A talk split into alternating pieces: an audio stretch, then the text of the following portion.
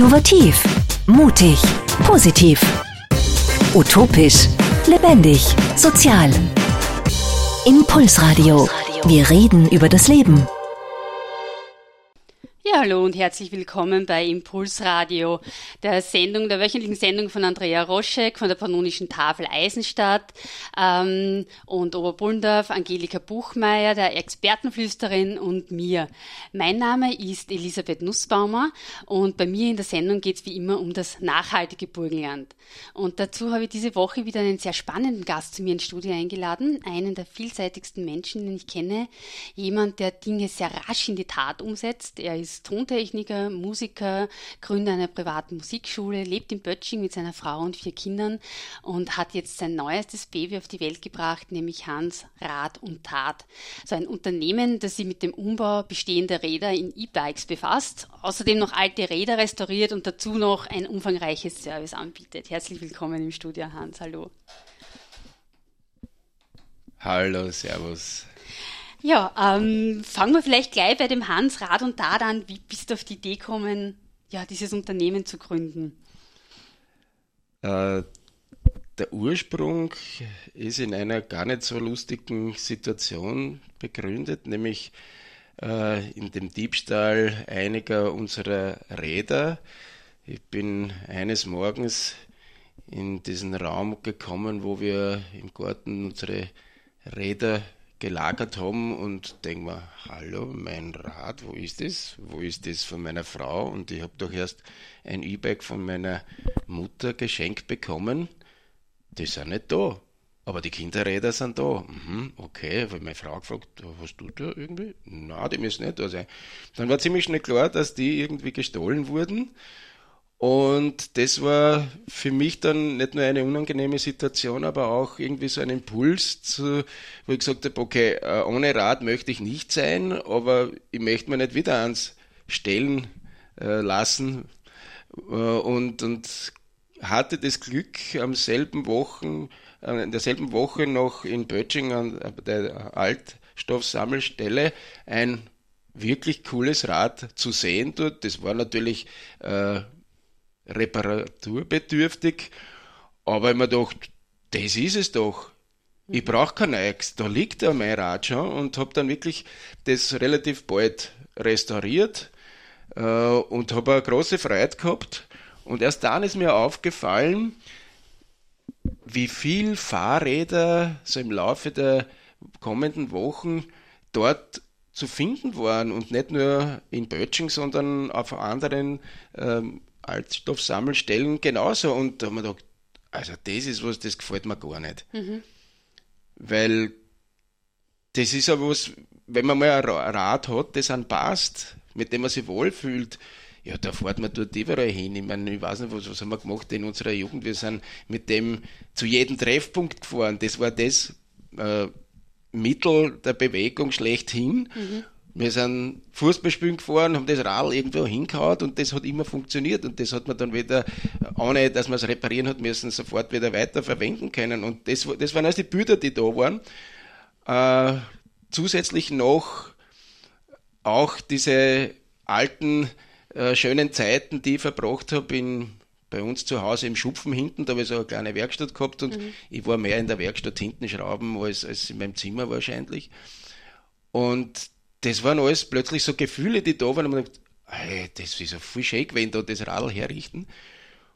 Und dann habe ich das eben für andere Freunde auch, denen ihre Rädern begonnen einmal zu servicen, wieder herzurichten. Und die Idee des E-Bikes, beziehungsweise Pedelec, wie es ja gesetzlich richtig heißt?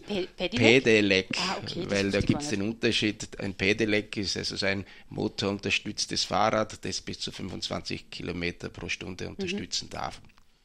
Was darüber hinausgeht, als E-Bike wäre dann auch geschwindigkeitsmäßig höher und müsste dann so wie ein Moped angemeldet werden. Dann darf man aber auch nicht mehr, mehr auf den Fahrradstraßen mhm. fahren, sondern nur mehr auf den normalen Straßen. Okay. Und du machst Pedelecs sozusagen? Ich mache eigentlich ja. Pedelecs, okay. ja. Mhm. Aber das ist so verwirrend, deswegen sage ich eigentlich, ist eh alles ja. ein E-Bike, weil mhm. es ist ein elektrifiziertes mhm. Fahrrad. Ja. So.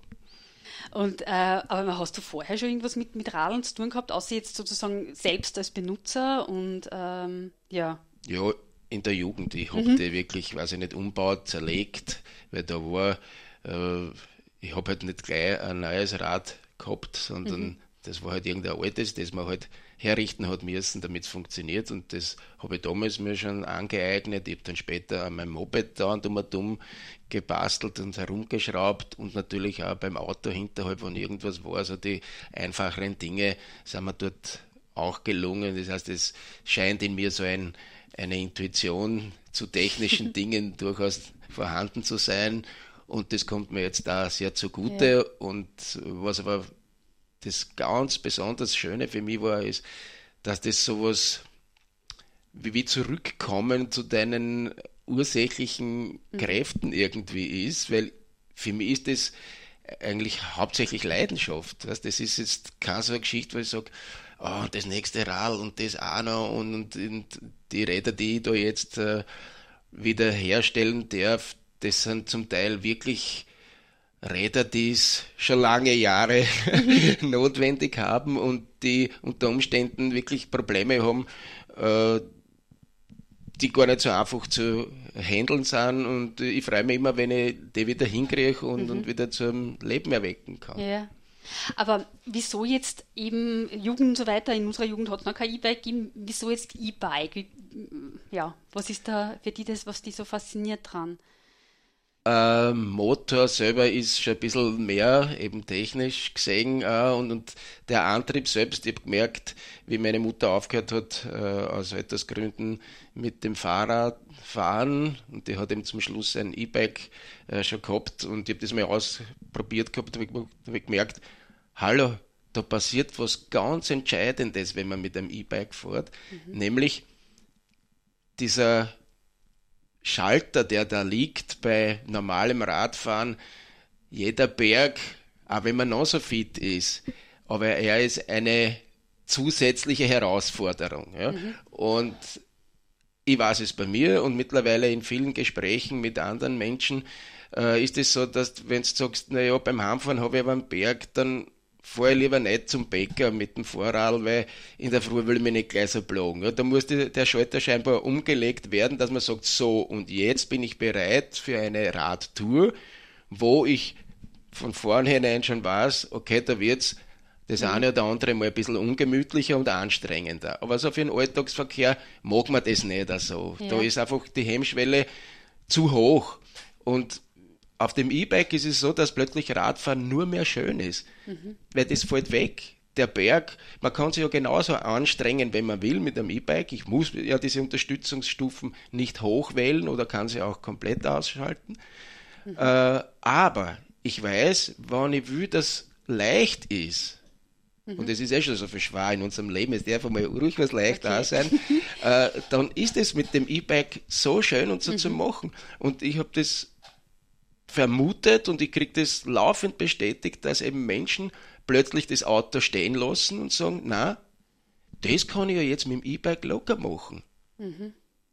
Also das ist quasi das Argument für Leute wie mich. Also ich habe immer gesagt, E-Bike sicher nicht, erst wenn ich nicht mehr, mehr gehen kann und wenn ich nicht mehr, mehr normal unter Anführungszeichen Radl fahren kann. Also für mich war das so eine Alterserscheinung irgendwie der große Schock war, wie mein Mann dann zu dir gefahren ist und gesagt hat, okay, ich möchte das jetzt da, das ist total lässig, weil er es auch irgendwo ausprobiert hat und gesehen hat, wie, wie lässig das ist. Aber das, du lieferst da jetzt quasi ein ganz anderes Argument, das ist statt dem Auto, oder? Genau, also das ist für mich schon das, äh, das Leitbild gewesen. Mhm. Ich, mir ist schon bewusst, dass der Strom auch nicht von der Steckdose kommt. Ja? ja. Und, und dass es also äh, E-Bike jetzt nicht das umweltfreundlichste mhm. äh, Transportmittel ist. Aber ich, für mich ist es ja so, ich glaube, wir sind an der Schwelle zu einer ganz anderen äh, Transportumwelt beziehungsweise anderen Möglichkeiten, wie wir uns in Zukunft fortbewegen werden. Vielleicht mhm. wird das benzinbetriebene Auto gar nicht mehr, mehr so lang sein, vielleicht auch gar nicht das E-Mobil, keine Ahnung. Aber ich finde, es braucht einmal so einen Prozess, sich von den alten Mustern und Gewohnheiten zu lösen. Und da habe ich eben gesehen, dass dieses E-Bike da ein wunderbares Umschalt, mhm. Hirnumschaltding da ist. Und ich habe wirklich keinen einzigen von den Menschen, die ich da kennengelernt haben, die umgestiegen sind auf E-Bike, äh, gehört, der gesagt hat, na so ein Blödsinn, das würde ich nie wieder machen. Mhm.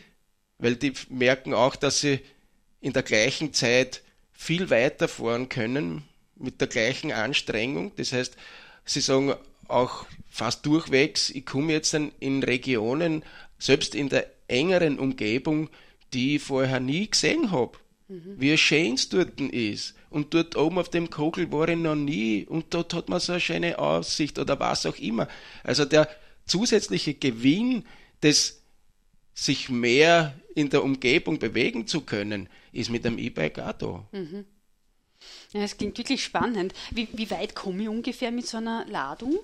Also kann man das so pauschal sagen? Jein. Mhm. Weil da gibt es ein paar Faktoren, die wichtig sind. Natürlich, wie groß ist die, äh, dein, dein, Akku, also mhm. äh, je kleiner, umso kürzer die Strecke natürlich. Und das zweite ist, wie sehr willst du dich da unterstützen lassen? Mhm. Also da gibt es unterschiedliche Stufen der Unterstützung bei einem E-Bike und, und je mehr man sich unterstützen lässt vom Motor, umso mehr muss der natürlich auch leisten, umso mehr zieht er natürlich äh, auch Energie vom Akku und mhm. So ist es also äh, etwas Okay, kann man nicht so genau sagen. Ungenaue Möglichkeit der Beantwortung da. Aber mit einem durchschnittlichen Fahrverhalten, sage ich mal, wo man jetzt nicht alles voll unterstützt fährt und mit einem ordentlichen Akku sind da 100, 120 Kilometer kein Problem. Wow, okay. Mhm. Das heißt, die konnte eigentlich nach Wien fahren? Jo. ja. Mhm. Könnte. Mhm. ich wollte.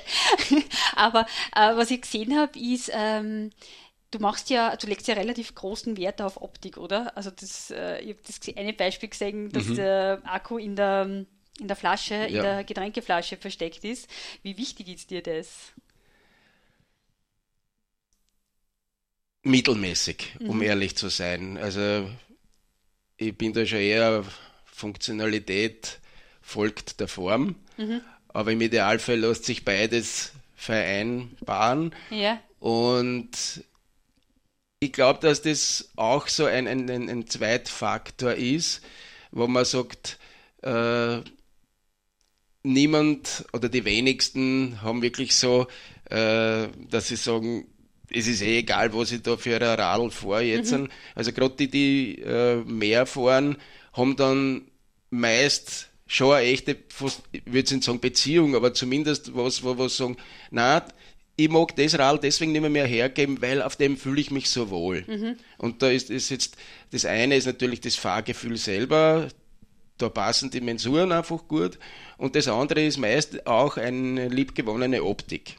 Und man merkt in den letzten Jahren, wo ich das intensiver auch verfolge, dass sich der Stellenwert des Fahrrades total verändert hat. Mhm. Früher war das komplett fast Uni irgendwie, naja, das hat zwei Radeln, hat einen Sattel, hat ein Lenkrad und was zum Treten und das ja. war es dann schon. Und das eine ist grün, das andere ist rot. Die haben sich nicht sehr viel unterschieden. Und jetzt werden da wirklich ganz designermäßige Fahrräder angeboten, wo also wirklich der eine sagt, ich will es gern puristisch, der andere mag mehr, äh, was weiß ich, ein Tourenrad haben da, und, und der will es halt so. Also es ist unglaublich auch, wie viel kleine Manufakturen da in den letzten Jahren entstanden sind, mhm. die sagen, ja, da wollen wir eine Innovation reinbauen und man kriegt heutzutage so Gimmicks für Fahrräder, die man sich kaum vorstellen kann, noch. Oder, oder die, die, die, die sind jetzt nicht auf dem täglichen Radar. Mhm. Also du kannst zum Beispiel total haben äh, äh, ein Navigationssystem für dein Fahrrad und das merkst du nicht einmal oder zumindest brauchst du nicht äh, dein Handy immer vor mhm. dir zu haben und dort musst draufschauen, weil, dass du was du abbiegst, sondern das kommuniziert mit deinem Lenker und deine Griffe beginnen zu vibrieren. Echt? Ja. Und äh, eben diese Seite, wo du bald abbiegen mhm. sollst. Und je schneller, also dann je näher dieser Punkt ist zum Abbiegen, umso mehr vibriert dann dein zum Beispiel rechter Griff. Ja. Also da gibt es ganz tolle Spannend. Innovationen, die aufgrund dessen, weil eben dieser E-Bike Boom mhm. mittlerweile schon so groß ist, auch solche zusätzliche Features quasi mitziehen. Mhm. Ja, spannend. Ja. Also wir werden uns da noch näher drüber unterhalten. ich bin, wie man merkt, also der absolute Rookie. Ich kenne mich quasi gar nicht aus. ich finde, das ist total spannend, was es gibt. Aber machen wir mal die erste Musikpause und sprechen wir dann weiter. Impulsradio. Wir reden über das Leben.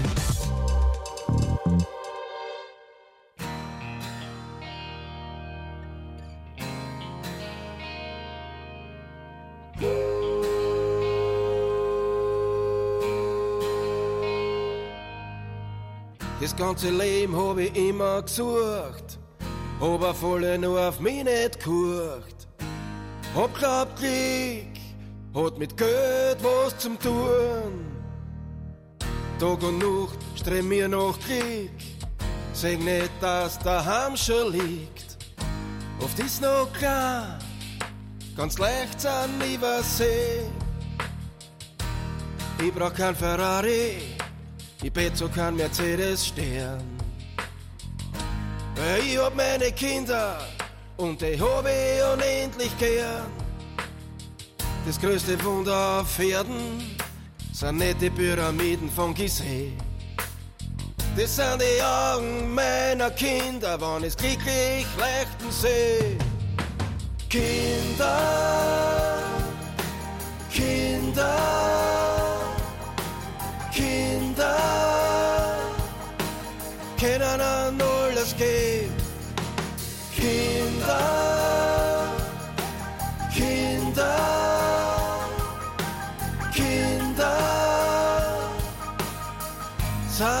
alles im Leben.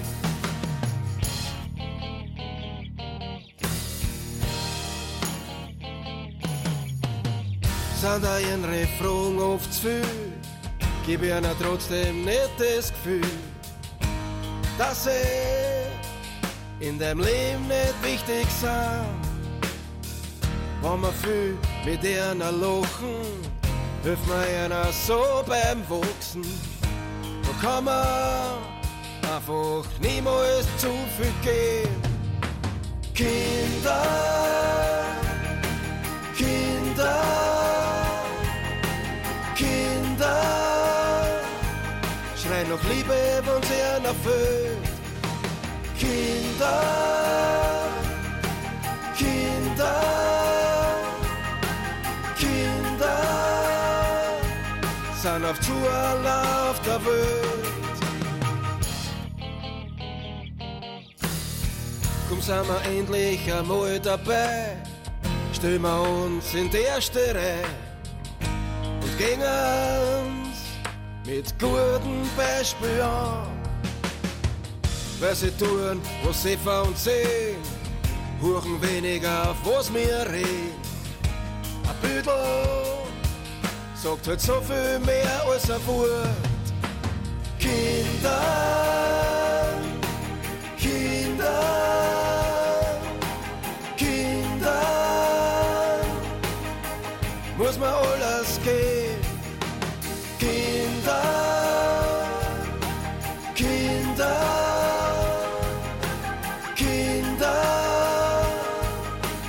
Beste in unserem Leben.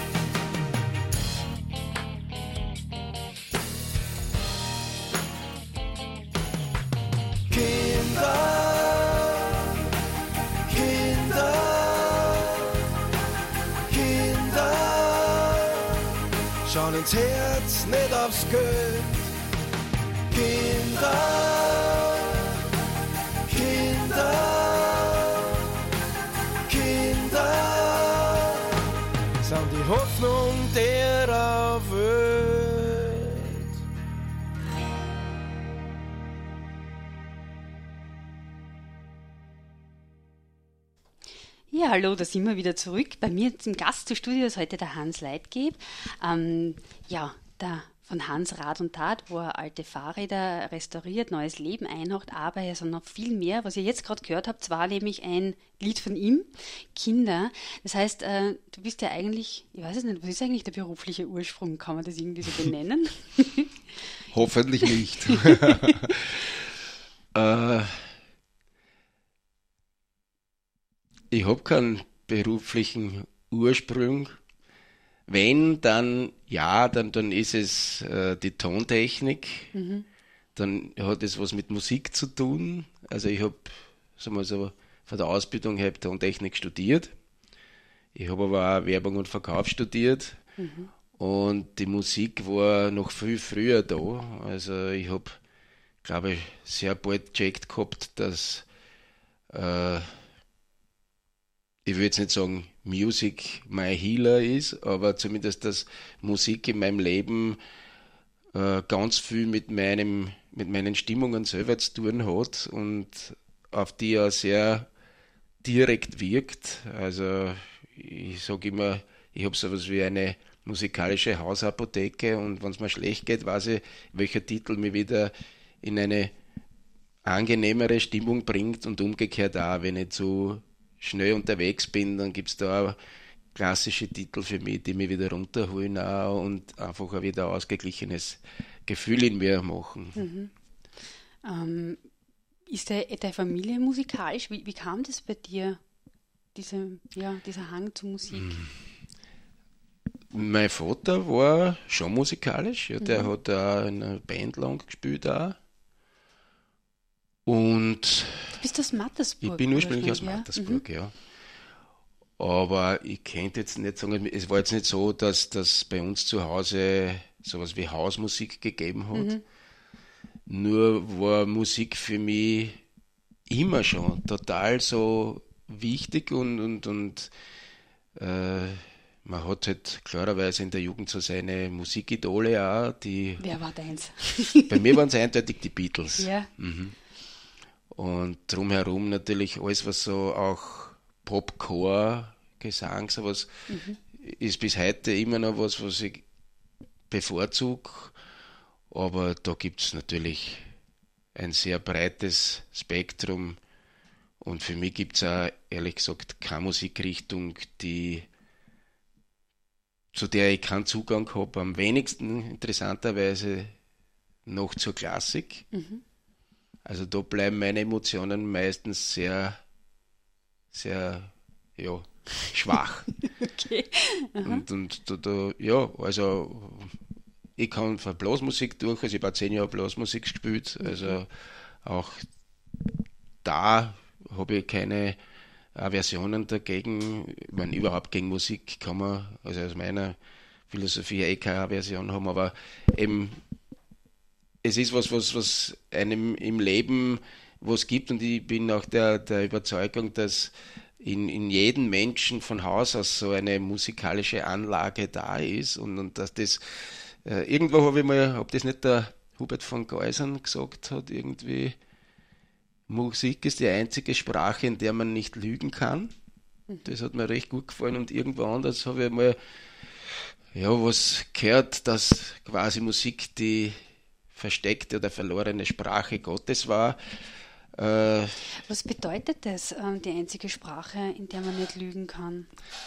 Ich glaube, also für mich, ich, ich höre das raus, wo ich auch sage, äh, wenn du zum Beispiel selber auf der Bühne bist und, und Musik magst, dann passiert dort nur was, wenn du das wirklich so mit offenem Herzen magst. Das heißt, wo du deine äh, Zuhörer ganz tief in die eine schauen lässt oder eine spüren lässt und nicht nur so tust wie wann. Mhm. Und dann funktioniert es auch. Und dann sind es auch immer Titel, die berühren oder auch Konzerte, die berühren. Also ich persönlich habe viel lieber ein Konzert, wo durchaus Fehler passieren, wo man sich versingern darf, wo es einmal schneller, langsamer geht, wo das, das Timing nicht so hinhaut. Mhm aber wo ich merke, da kommt was rüber, ja, der oder die hat was zu erzählen und die ist auch bereit, was zu teilen ja. in ihren Texten, in dem, wie sie singt, weil für mich ist das sowieso auch alles Ton. Also ich, ich tue mich sehr schwer mit mir Texte zu merken. Ich hab, wenn man von den Beatles geredet habe, also da gibt es Platten, die sind schon so zerkratzt, die habe ich tausende Male gehört. Und was mir heute noch den Inhalt eines Titels der Beatles fragst, kann ich davon keinen den Inhalt sagen. Mhm. Und ich merke mir nicht einmal so gut meine eigenen Songtexte. Zum Moment, wo ich schreibe, ja, da ist das schon was, was mhm. zusammengehört. Aber dann ist es für mich irgendwie immer auch so ein Teil äh, des Tons, der Melodie. Und das Gesamte ist das, was bei mir was auslöst. Und da kann der, ich weiß nicht über was singen, das mhm. kommt vielleicht vor, bei mir gar nicht so an, aber wie er singt, ja. äh, das berührt mich. Deswegen funktioniert es ja in, in, Englisch oder bei französischen Liedern, genau. wo die Hälfte der Leute sicher in Österreich nicht versteht, was gesungen wird, aber die Emotion einfach rüberkommt, mhm. oder? Also wir haben Sass zum Beispiel auf der Bühne gesehen, also diese Frau, ähm, wo, wo, ich gesehen habe, eben, das habe ich jetzt hat mich erinnert, wie du gesagt hast, ja, so öfter so kleine Bands, die Fehler machen, aber die hat Spaß auf der Bühne. Yeah. Die hat einen unglaublichen Chor und das springt einfach über. Und das ist viel besser als äh, diese, ja, diese durchgestylten Band, wo alles choreografiert ist, minutiös geplant ist, mag das auch gar nicht so. Also, ja. Ja, ich bin mit Wiesen aufgewachsen. Ja, ich auch. genau. Und was ist so dein Ursprungsinstrument? Was war das erste, was du gelernt hast? Das erste, was ich lernen musste, war die Blockflöte, weil meine Finger damals noch nicht lang genug waren für mein Trauminstrument, die Gitarre. Mhm. Weil wir waren als wirklich ja, junge Burschen ein paar, die gesagt haben, wir wollen eine Rockband haben. Mhm. Und da muss man halt einmal was lernen, haben sie uns gesagt. Und dann sind wir halt in den Musikunterricht gegangen und dann habe ich halt dort drei Jahre Gitarre gelernt, aber leider nicht das, was ich gern gelernt hätte, nämlich irgendwelche Akkorde, weil in der Rockmusik waren diese Etüden da noch nicht so mhm. verbreitet, sind sie bis heute nicht, aber das war das, was man damals dauernd immer wieder, also sehr klassische Ausbildung halt hat machen müssen. Und, und ich bin eigentlich erst danach im Selbststudium äh, zu den Akkorden gekommen und äh, die Band hat es dann natürlich gegeben. Mhm. Aber wenn der Schlagzeuger noch kein Schlagzeug gehabt hat, sondern wir haben Omo-Trommeln, wer sich noch daran erinnern kann, diese ja. haben wir halt in, in, rauen Mengen, hat der damals zertrommelt.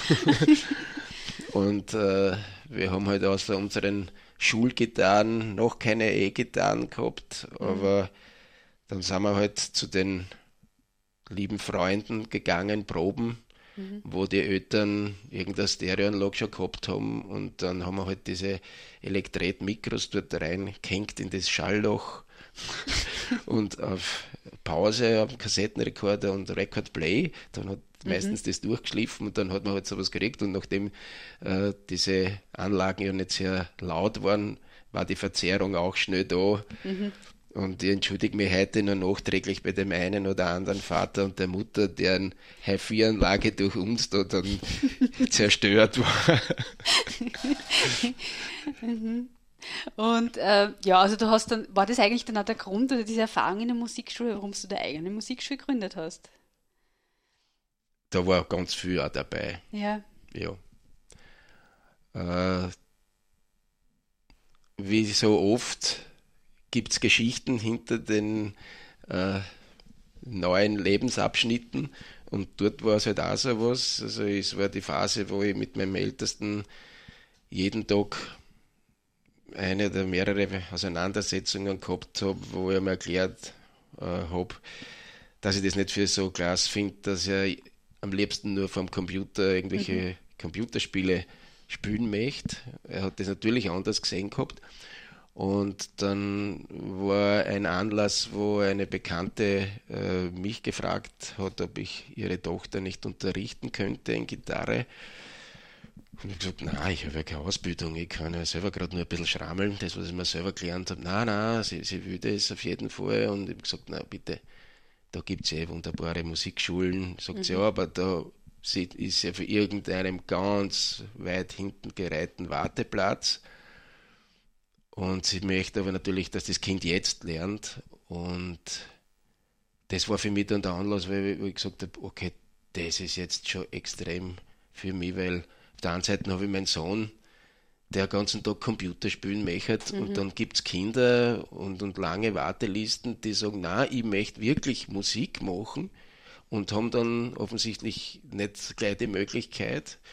Und ich habe jetzt schon auch gemerkt, dass sich da was verändert hat in der Jugend, also das Warten auf was und Geduld haben, um irgendwo dann was einmal machen zu können, ist da nicht so ausgeprägt mehr, wie das vielleicht in unserer äh, Jugend noch sein hat müssen. Mhm. Vielleicht war es eher bei uns nie so ausgeprägt, mhm. aber wir haben das halt erlernt und das ist heutzutage, glaube ich, nicht mehr, mehr so notwendig. Und das war für mich dann klar sichtbar, die Kinder, die da jetzt warten, um ein Instrument zu lernen, die wollen das gleich haben. Die mhm. haben jetzt ein Bild, einen Traum. Und ja, den sollen sie jetzt leben können. Die mhm. sollen jetzt dieses Gefühl aufsaugen können, wie das ist, eine Gitarre in der Hand halten, zum halten können. Mhm. Oder Schlagzeug spielen zum können. Oder welches Instrument oder singen, was auch immer.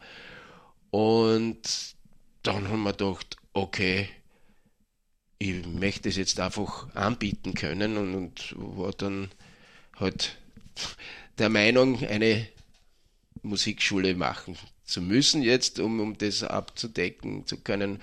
Und ich bin sehr dankbar, dass da auch wirklich viele Eltern uns sofort das Vertrauen damals geschenkt haben gehabt und uns unsere, äh, ihre Kinder dann anvertraut haben. Und das waren sehr, sehr viele sehr schöne, sehr berührende äh, Erlebnisse, die da mit einhergegangen sind. Und, und bis heute bin ich froh, dass das mhm. noch weiter wachsen darf. Das ist Easy Music, glaube ich, heißt das. Wer genau. sich dafür interessiert, easymusic.at oder com? AT? Nein, AT. Mhm. Und gibt es momentan, glaube ich, Siegraum, Pötsching, hilf mal. Mattersburg. Mattersburg, okay. Ähm, ja, dann hören wir noch ein bisschen Musik, Mike and the Mechanics, und dann sprechen wir weiter mit dem Mann der tausend Ideen, wie er auch genannt wird. Impulsradio. Wir reden über das Leben. Ja, hallo, da sind wir wieder im Studio. Bei mir ist der Hans Leitgeber und wir haben jetzt gerade gesprochen über seine zweite, also was sagt man, Geschäftsidee, zweites Standbein, keine Ahnung, eine seiner tausenden Ideen, äh, die Musikschule. Aber ähm, ja, wie ich schon angekündigt habe vor der letzten Nummer, und ich habe es gelesen in einigen Zeitungsberichten über dich, du wirst der Mann der tausend Ideen genannt. Warum? Gute Frage. ja, das sehe ich nicht ganz so. Mhm. Aber in, in, in man, es ist ja immer das Fremdsicht und Eigensicht. Mhm. Für mich ist das, wie ich tue und was ich tue, eigentlich was ganz Normales. Ich kann mir es halt nicht anders vorstellen. Und ich kann aber natürlich auch verstehen, wenn, wenn andere sagen, Mensch, der macht schon wieder was anderes und jetzt, jetzt hat er die Idee, jetzt hat er die Idee. Äh, ich bin sehr glücklich, dass ich immer wieder neue Ideen da kriege und, und ich bin auch sehr froh, dass ich da jetzt nicht so beharrlich bin und, und glaube, naja, ich habe die Ausbildung in dem gemacht und jetzt muss ich ein Leben lang das machen. Nein, äh, im Gegenteil, ich habe ganz tief in mir immer gewusst, da sind unterschiedliche Dinge, die in meinem Leben auf mich noch warten und, und ich freue mich schon aufs nächste, was vielleicht kommt. Äh, es ist vielleicht auch zusammenhängend mit meinem Lebensmotto, wo ich sehr, sehr bald einmal gemerkt habe, wie, wie willst du auf dein Leben zurückschauen können? Also das war irgendwann einmal so eine Frage, ich weiß gar nicht mehr, mehr in was für einem Zusammenhang. Und für mich war ganz klar die Antwort, ich möchte einmal, wenn ich weiß, okay, was weiß ich, in den nächsten zehn Minuten wird mein Leben zu Ende sein und ich schaue dann zurück, dann möchte ich nicht sagen, ah, ich habe 100 Ideen gehabt. Zwei habe ich gemacht, eine ist was geworden. Mir ist lieber, ich sage, ich habe 100 Ideen gehabt, 98 habe ich gemacht, zwei sind was geworden, alles andere war halt nicht so erfolgreich, aber ich habe sie gemacht. Mhm. Und ich weiß heute, dass das halt Teil von mir ist. Es hat auch Phasen in meinem Leben gegeben, wo ich mir gedacht habe, das kann so nicht sein. Wieso brauche ich dauernd einen neuen Kick oder wieso interessiert mich äh, das Projekt X, sobald es läuft, plötzlich nicht mehr. Mhm. Und habe auch wirklich damals glaubt, mit mir ist irgendwas nicht so in Ordnung und ich muss da an den Schrauben drehen, dass ich das länger durchhalte und alles. Und mir ist dann, dann schon klar geworden bald, also ich habe es natürlich gespürt, ich fühle mich dann nicht mehr, mehr so wohl. Mhm. Da, da brennt dann nichts mehr. Und für mich muss es brennen. Mhm. Und der Prozess, bis also ein Projekt steht, das ist fast das Schönste für mich. Da muss man ganz viele Dinge hinterfragen, da weiß man ganz viele Sachen nicht und da kann ganz viel schief gehen auch.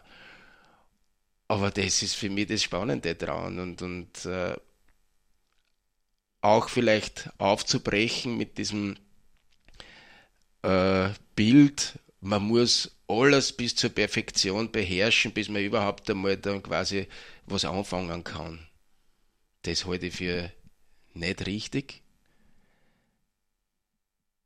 weil ich glaube, dass man erstens im Tun wächst und sich auch ohne eine offizielle Ausbildung, heutzutage im Internet sowieso, und die Jungen zeigen uns das ja täglich, dass sie viel mehr Wissen aneignen außerhalb der Schule, äh, beziehungsweise irgendwelche Kurse da online besuchen, die es in der Schule oder in ihrer Ausbildung gar nicht gibt und so zu ihrem Wissen kommen, um das nächste Projekt zu machen. Und ich sehe das auch so. Also, wo ich das Wissen herkriege, ist eigentlich unwesentlich. Wichtig ist, dass ich es anwenden kann. Und wenn ich nicht gut genug bin, dann wird das Projekt nicht erfolgreich sein. Mhm. Ganz einfach. Ich glaube, da gab es einen ganz einen natürlichen Filter. Da müsste man auch gar nicht so viel Dinge immer bürokratisch abprüfen, weil auch das ist für mich kein Garant, dass ein Projekt, ein Job mhm. funktioniert. Das heißt, bei dir waren auch Projekte schon nicht, nicht erfolgreich. Ja. ja. ähm, ich finde einen sehr spannenden Zugang. Also ich mag den, ich fühle mich da sehr verbunden. ähm, ich habe auch lange Zeit geglaubt, bei mir ist irgendwas nicht in Ordnung und bis ich dann drauf gekommen bin, ich bin halt so. Das ist Teil meiner Persönlichkeit. Aber du hast ja eine coole Strategie entwickelt, die man auch zu, also ich versuche, sie mir zu eigen zu machen. Du wartest bei einer neuen Idee sieben Tage, oder? Ob es dann immer noch so brennt. Ja, das war ganz wichtig und ganz notwendig, mhm. weil äh, und jetzt vor allem diese, äh, dieser Titel, den du da gesagt hast, mit den tausend Ideen. Es ist tatsächlich so, dass, dass mir die Ideen nie ausgehen. Und das klingt für jemanden, der sowas nicht hat, extrem sexy oder, oder wow, wow, na, das muss super sein. Äh, es ist nicht immer nur einfach und ich war halt lange so eher der Typ, wunderbar, neue Idee, gehen wir an, Vollgas, tun wir, was die nächste Idee, okay, tun wir Vollgas und dann waren halt vier, fünf Projekte parallel äh, und ich habe halt gemerkt, dass man äh, mit der Energie nicht unendlich äh, also dass die nicht mhm. unendlich zur Verfügung ist und habe das auch an, an ja, an, an, an, gesundheitlichen Veränderungen bei mir festgestellt, das geht sich nicht mehr, mehr aus. Ja. ja. Und dann habe ich gemerkt, okay, so schnell wie mich eine Idee entzünden kann, so schnell kann der aber wieder aus sein. Und jetzt habe ich halt für mich einen Weg gefunden, der schon ein bisschen besser für mich funktioniert, nämlich eben, wie du erwähnt hast, wenn eine Idee eine Woche später auch noch so brennt, mhm. dann beginne ich wirklich mehr hinein zu investieren. Und ansonsten war es halt vielleicht so ein Strohfeuer, das in der Nacht gekommen ist und mhm. einen Tag gehalten hat, zwei Tage, zwei Tage gehalten hat und mich auch wirklich bereichert hat, beschäftigt hat. Aber äh, dann ist nicht mehr weitergegangen. Ja. Und äh, du bist ja für mich so ein bisschen ein Paradebeispiel von jemandem, was, bei mir kann man sagen, gut, ich kann das alles machen, weil ich habe ja keine Kinder. du hast vier davon. wie ist das gegangen oder eben, äh, wie, wie funktioniert das? Der Frau ist ja auch selbstständig als Energetikerin, ähm, Potenzialentfaltung und so weiter. Ihr seid beide selbstständig, beide in unsicheren, äh, unsichere Branche irgendwo, man weiß es nicht genau, vier Kinder. Ähm, wie ist euch da zusammengegangen ohne das Sicherheitsnetz einer Anstellung? Äh, da muss ich was sagen. Ich sehe in der Anstellung erstens kein Sicherheitsnetz, mhm. weil man ist heutzutage genauso schnell irgendwo wieder gekündigt, wie man angestellt ist. Also ich habe das bei mir selber nie kennenlernen müssen, aber ich habe genug Freunde, bei denen das nicht einmal im Leben passiert ist. Also von Sicherheit habe ich da nie was gesehen. Mhm.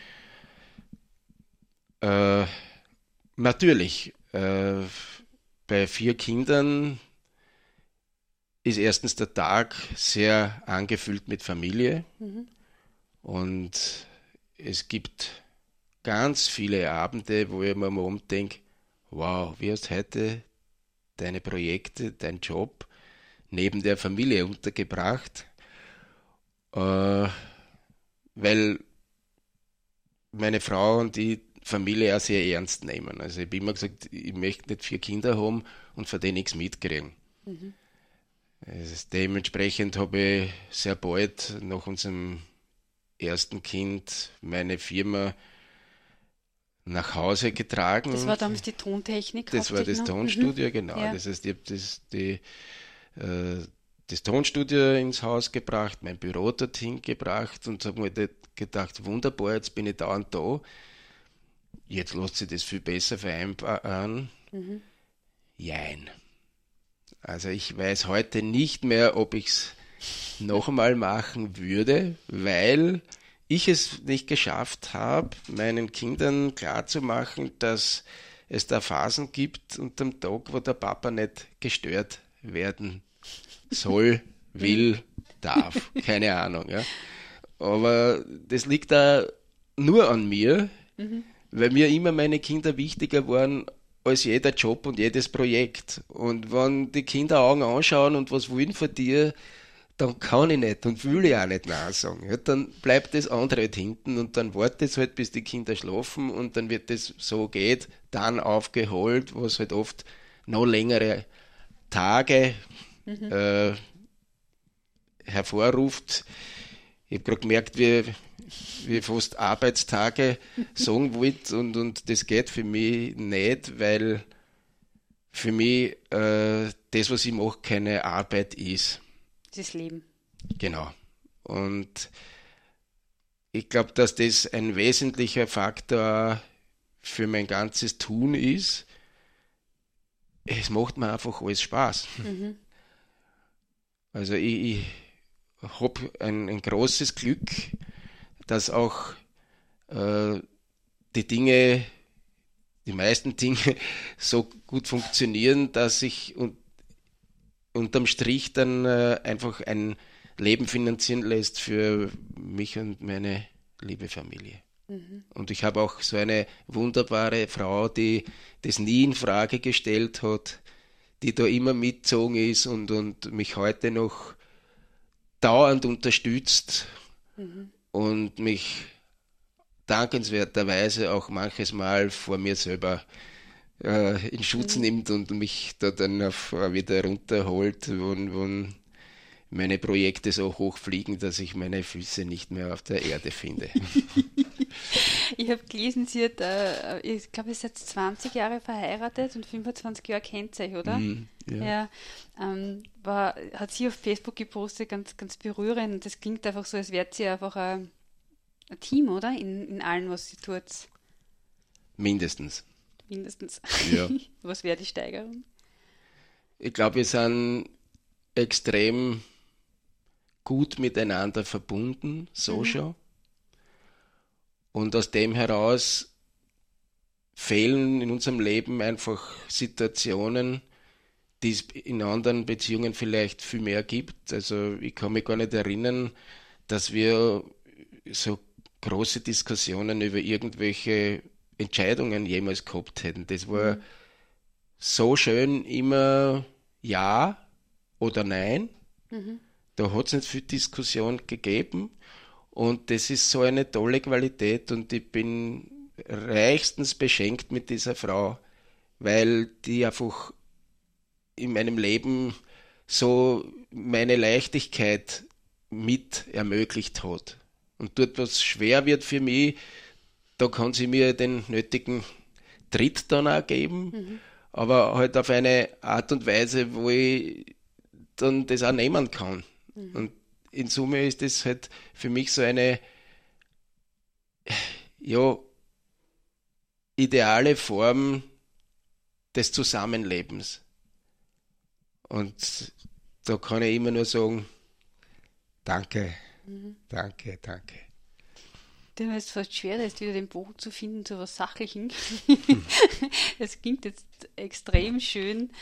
Ähm, was mich aber jetzt dennoch noch interessiert, gerade wenn wir da im Radio sitzen, weil mich das Thema Radio halt sehr, sehr interessiert. Du warst ja selbst Radiomacher. Du hast erzählt, du warst beim, beim ORF und dann auch Radio Max. Magst du dazu ein bisschen was erzählen? Das finde ich schon sehr spannend auch.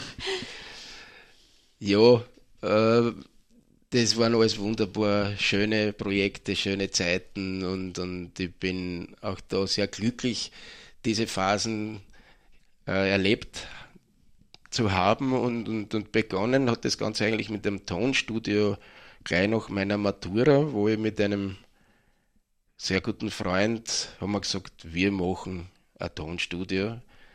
Das war seinerzeit, also das war 1980. Mhm. Und äh, in Mattersburg haben sie uns alle irgendwie, äh, naja, fast für verrückt erklärt. Na, wir kann man mal so einen Blödsinn machen. Und das war für mich schon super.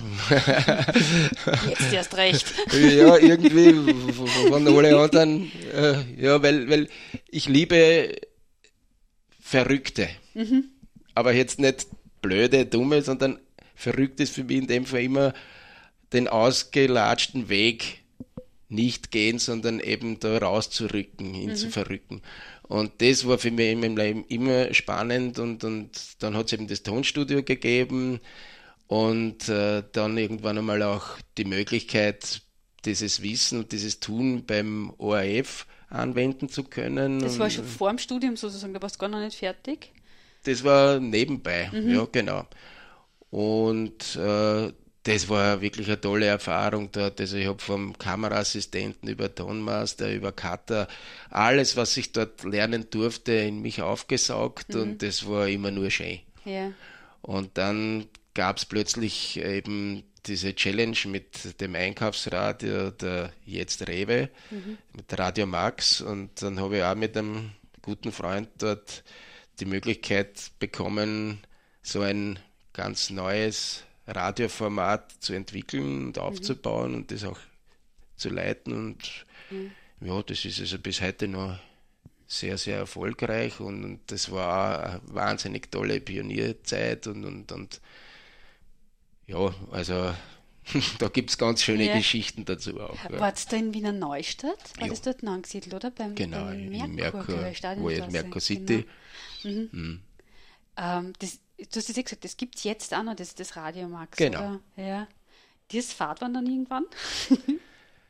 äh, jein. Also, wenn es nach dem gegangen war, hätte ich fünf Jahre vorher schon dort weg müssen. Mhm. Hast lang durchgehalten für deine Verhältnisse. Ja, es hat aber dann eben so eine äh, Situation gegeben, wo ich mich dann auch nicht mehr so wohl gefühlt mhm. habe in dem ganzen Unternehmen und dann war das relativ klar, was dann passiert und, mhm. und äh, ja, bin dann dort halt weg und, und habe aber dieses Element Einkaufsradio, also mhm. Spezialradio, äh, bin ja ein, ein sehr eindeutiger Format Radioverfechter mhm. äh, und das durfte ich dann eben für andere Konzerne auch anbieten mhm. und das mache ich bis heute ja. also auch. Okay, also noch nebenbei, neben der Musikschule, neben Hans Rad und Tat und so weiter.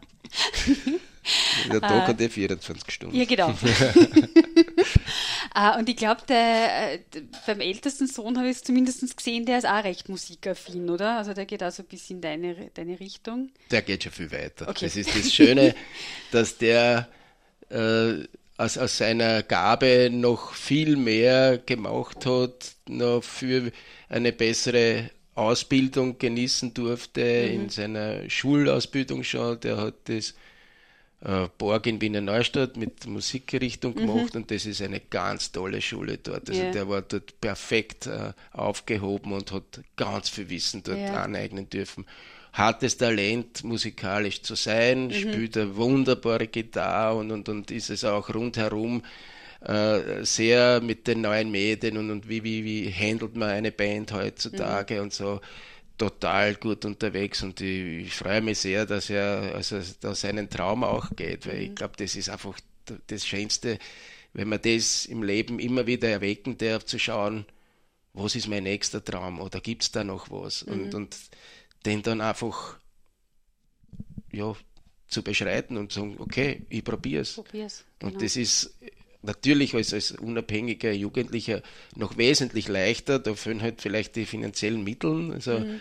äh, aber ich tue mir natürlich in Entscheidungen mit, mit einer Familie ein bisschen anders als ja. eher ohne. Ja. ja. Wir sind jetzt schon fast am Schluss angelangt. Ich möchte nur ganz kurz die letzte Frage stellen, um wieder zum E-Bike zu kommen. Mhm. ähm, lasst ihr eigentlich jedes Rad umbauen zu einem E-Bike oder gibt es da Grenzen? Ich sage mal grundsätzlich ja. Mhm. Äh, aber natürlich eignet sich nicht jedes Fahrrad von Haus aus dazu. Also bei manchen Sachen muss ich schon sagen, da ist der Aufwand dann nicht gerechtfertigt, ja. weil die Bauteile einfach nicht äh, qualitativ hochwertig genug sind. Mhm. Äh, man kann aber schon sagen, dass vor allem alte Räder mhm. oft viel besser tauglich sind als irgendwelche vor ein paar Jahren erst gekaufte Billigräder, mhm. weil die Qualität der, der frühen Räder noch sehr massiv ist und das heute. Also, ja, ja, genau. Oder erinnert dich zurück, mhm. äh, ich meine, ich habe mir all jeden Tag irgendwo einfach hingehauen vor dem Fußballspielen, mhm. nach dem Fußballspielen wieder genommen, bin heim und ja, zum nächsten, dann hat es uns aufgehauen und dann, das Rad hat nie was gehabt, ja. meine Knie schon ja, oder sonst meine Ellbogen, aber das... Die haben alles überlebt. Ja. Ja, falls ihr da mehr darüber wissen äh, wollt, ihr findet natürlich eine Homepage von hansradundtat.at und äh, ebenfalls auf der Facebook-Seite oder ihr googelt ganz einfach einmal nach Hans Leitgib. Besser Ecosier verwenden, das ist die Suchmaschine, die Bäume pflanzt und dann findet ihr ganz, ganz viel über seine Projekte, über ihn, total spannend. Ja, wir sind am Ende der Sendung angelangt. Ich freue mich sehr, dass du da warst, Hans und äh, nächste Woche ist wieder die Angelika dran mit ihren Querdenkerinnen und Visionärinnen. Diesmal Thema ist die Cleo Rus bei ihr. Äh, das ist eine Sängerin, eine Malerin und dann hat sie auch noch so ein paar Projekte nebenbei, also wieder ganz, ganz spannend. Und ja, bei uns geht es jetzt weiter mit dem Laszlo und Weekend, drei Stunden. Ich wünsche euch auch ein wunderschönes Wochenende. Macht es gut. Ciao, Baba, bis zum nächsten Mal. Impulsradio. Wir reden über das Leben.